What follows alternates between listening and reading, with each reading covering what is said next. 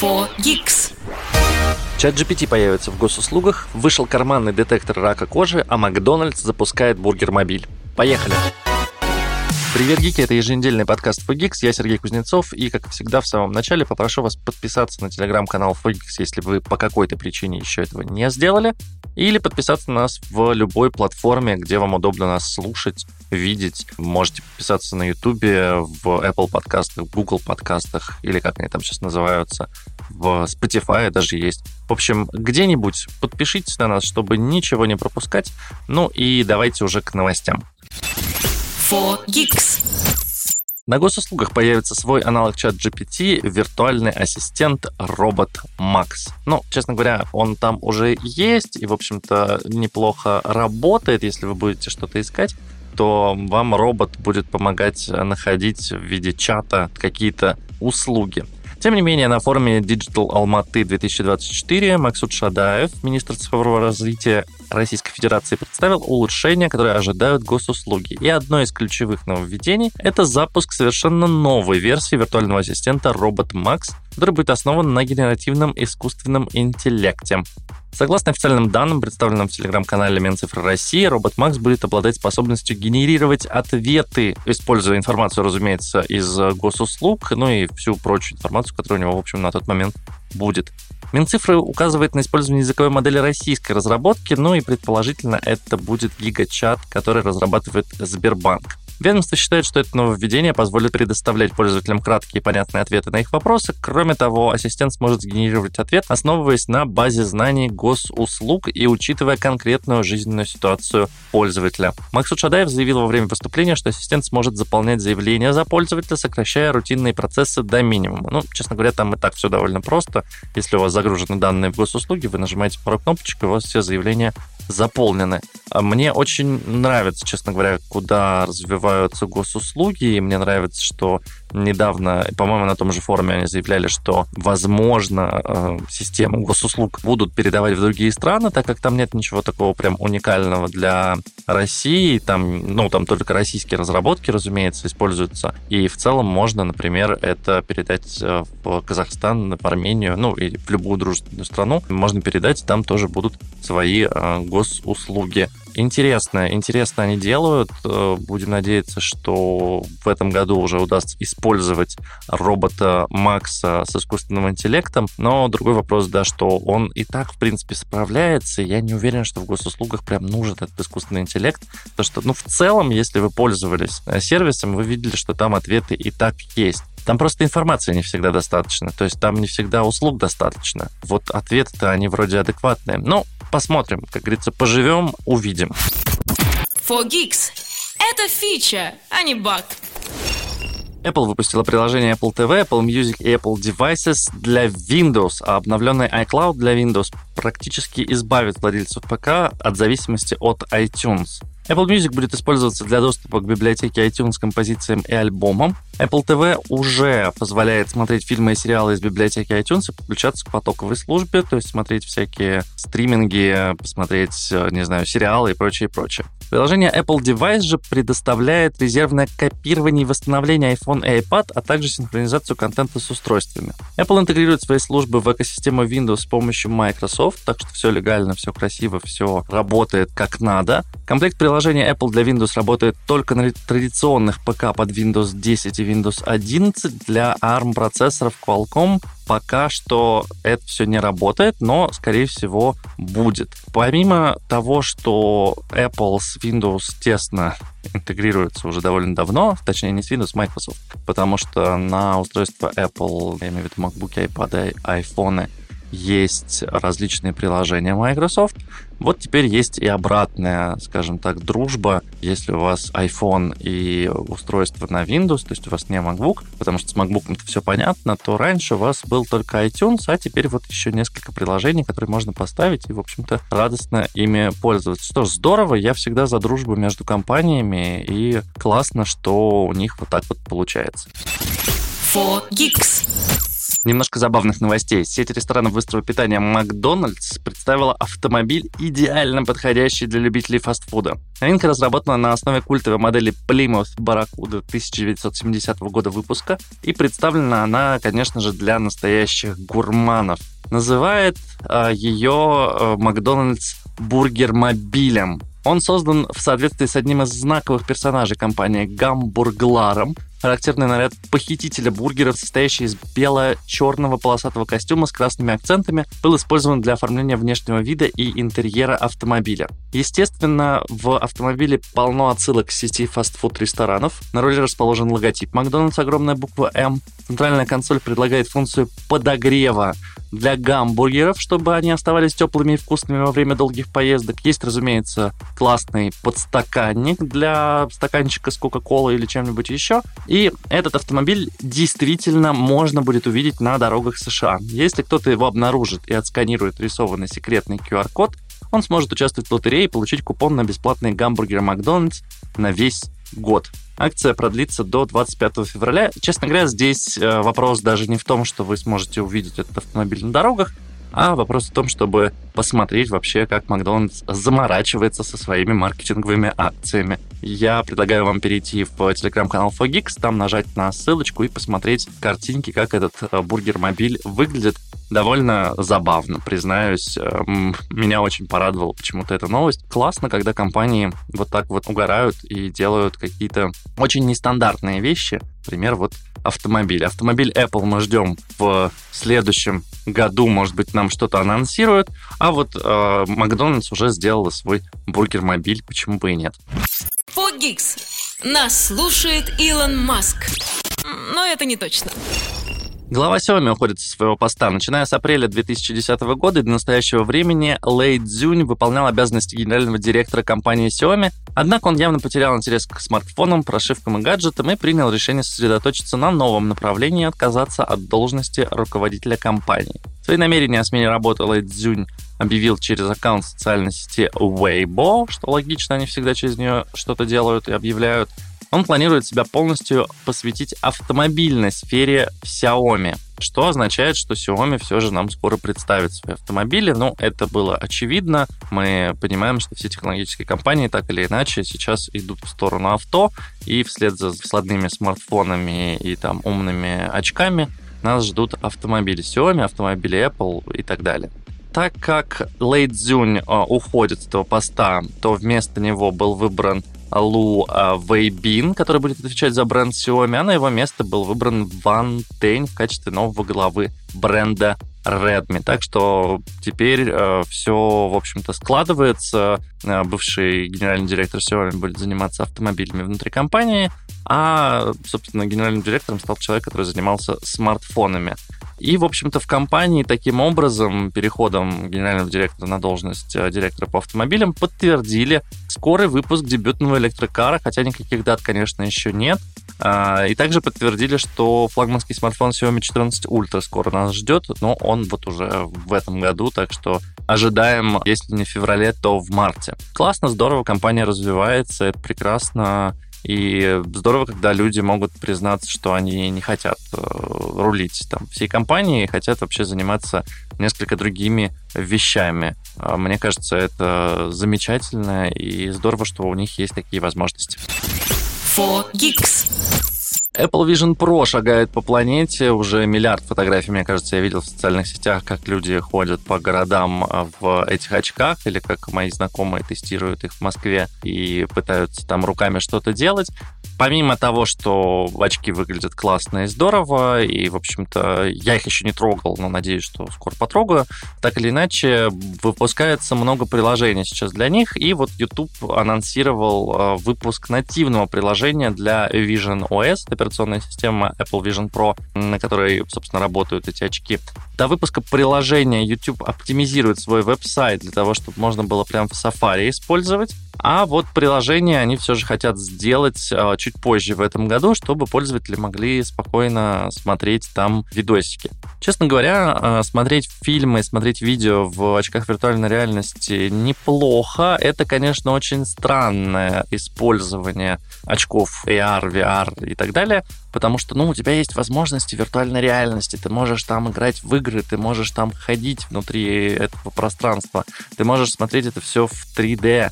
А зачем тебе смотреть там в плоский экран, смотреть там видео? Но я, честно говоря, несколько раз пользовался тем, чтобы посмотреть там видео. Если нет большого экрана дома, но есть очки, почему бы нет? Надел, создал себе экран любого размера, какого хочешь, хоть в кинотеатре сиди.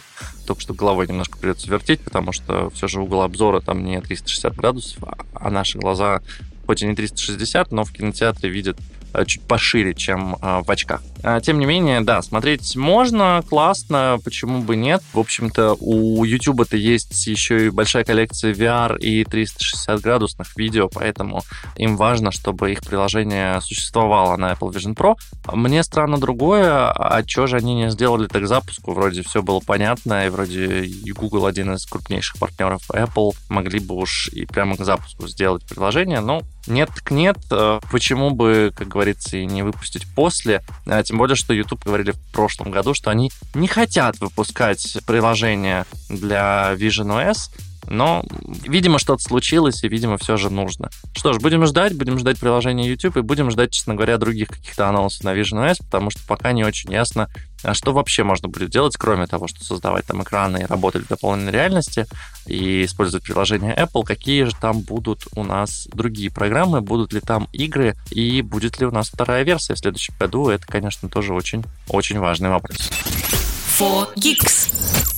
WhatsApp продолжает развивать свою концепцию коннекта с другими мессенджерами и озвучил правила обмена сообщениями с этими программами. WhatsApp готовится внести изменения для большей открытости и совместимости со сторонними службами обмена сообщений. Приложение должно адаптироваться к закону о цифровых рынках, который приняли в Евросоюзе, и позволить людям через WhatsApp общаться с теми, у кого стоит, например, только Telegram или какое-то другое приложение.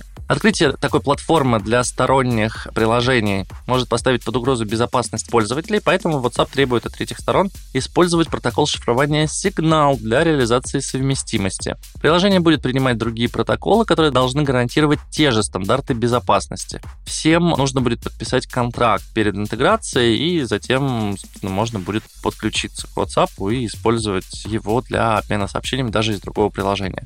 Довольно прикольная концепция, напоминает напоминает мне чем-то Jabber, и когда можно было ставить разные клиенты и через Jabber, собственно, общаться, и, в общем, ICQ был Jabber в свое время, и здесь, кажется, будет использоваться нечто подобное, но уже, конечно, на других технологиях. Здорово, что не будет ограничения по установленному приложению. Это, конечно, потрясающе. Но другой вопрос, пойдут ли Viber и Telegram на то, чтобы люди через WhatsApp общались а, с их пользователями, или все же захотят сделать так, чтобы они ставили себе нативные приложения, а не общались через продукт другой компании.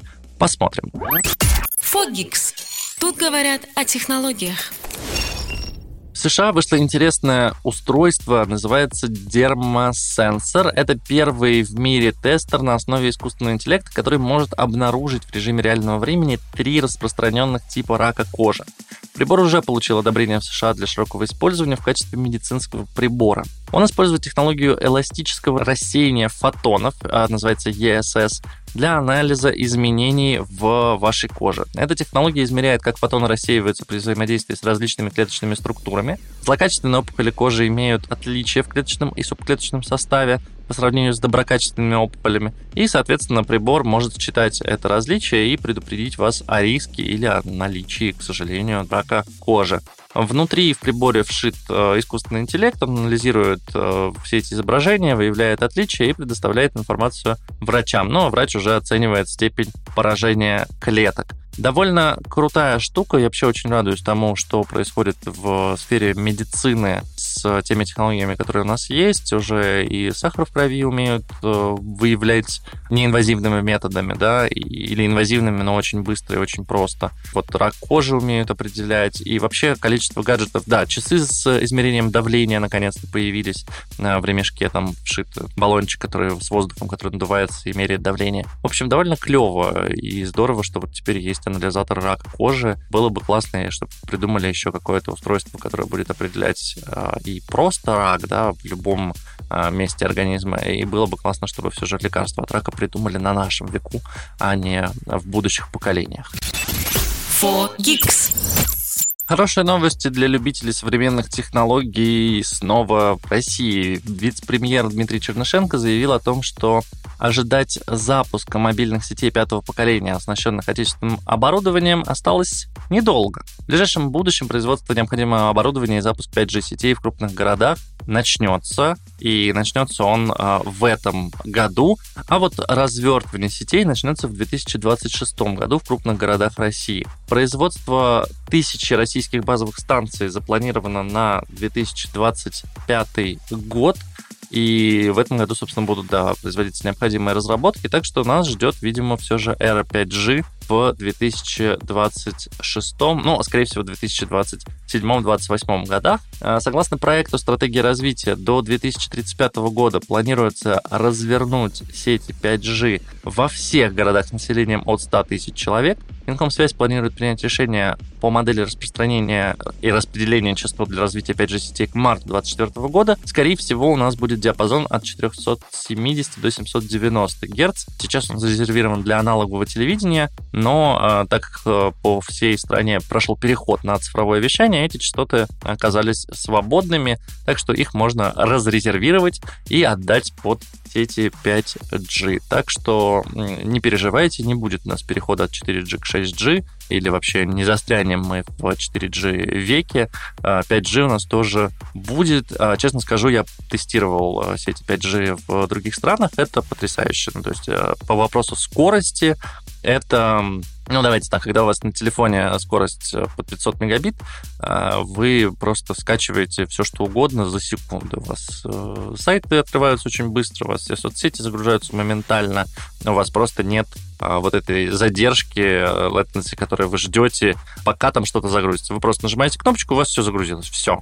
Это супер классно, но понятно, что 5G это не только эта история, это еще и вопрос IoT, это еще вопрос общения там умных городов, а, умных э, гаджетов внутри домов и так далее и тому подобное. Так что ждем 26 год, э, в общем-то, довольно близко. Кажется, что прям уже скоро-скоро. 4Geeks. Это фича, а не баг. Ну и немножко новостей для игроманов. А, прошел почти год с премьеры шутера Atomic Heart, но приключения на предприятии 3826 продолжаются. Разработчики решили расширить историю главного героя с помощью сюжетных DLC. И первое дополнение под названием «Инстинкт истребления» было выпущено в августе 2023 года, а второе вот сейчас появилось в магазинах. 6 февраля состоялся запуск «Узника Лимба», нового дополнения к популярному боевику от студии Mantfish. В этом DLC игроков ждут поистине уникальные ситуации, включая драки с пряничными человечками, беготню по препятствиям в поисках яблок и даже управление гусем. В общем, настоящее безумие. Некоторые критики уже опубликовали лицензии на это дополнение, и в целом оно всем очень понравилось. Приобрести этот DLC можно через VK Play, Однако, да, если у вас нет оригинальной игры Atomic Heart, то, к сожалению, играть вы в нее не сможете. Так что вам э, придется сначала купить Atomic Heart, ну и вообще купить Atomic Heart, поиграйте в него, и потом уже покупайте DLC, если вам понравится, если нет, то и зачем деньги тратить? Но дополнение прикольное. В общем, если вдруг вы упустили эту новость из виду, бегите, можно сейчас купить и как раз на выходных поиграть. Фогикс. Нас слушает Илон Маск. Но это не точно. Компания Sony запустила бета-версию предстоящего обновления с улучшениями контроллера DualSense. Доступно оно пока ограниченному числу пользователей. Ключевым нововведением стало общее улучшение работы контроллера. Внесены значительные изменения функционирования устройства, которые оценят, э, скорее всего, все пользователи, потому что улучшена работа встроенного микрофона и динамика контроллера DualSense. У динамиков повысили громкость. Э, шумодав теперь работает с помощью искусственного интеллекта и работает сильно лучше. В режиме Share скрин пользователи могут вставлять свои реакции в виде эмоджи, указателей и других символов. В меню консоли добавили опцию с настройкой яркости и несколькими вариантами работы вибрации. Игроков поблагодарили за интерес к обновлениям консоли, но дату релиза новых возможностей DualSense, к сожалению, пока не огласили, только показали, что будет. Точная дата выхода, скорее всего, будет указана после бета-теста. Если вдруг э, вы попали в эту выборку пользователей, расскажите нам, пожалуйста, что же там еще может быть интересного и насколько это действительно повлияло на ваш э, пользовательский опыт. Но, скорее всего, релиз ожидается в течение ближайших пары месяцев. Как правило, Sony не тестит что-то сильно долго, и смысла никакого нет. Если уже бету выкатили, значит, альфа уже потестировали, сейчас потестируют на реальных пользователях, доделают, и выкатят для нас это обновление. В общем-то, почему бы и нет. Э, с нетерпением ждем. Всегда люблю обновления, особенно бесплатные, для каких-то э, устройств и гаджетов, особенно которые приносят какие-то новые возможности. Это же супер круто. Так что ждем обновления на DualSense.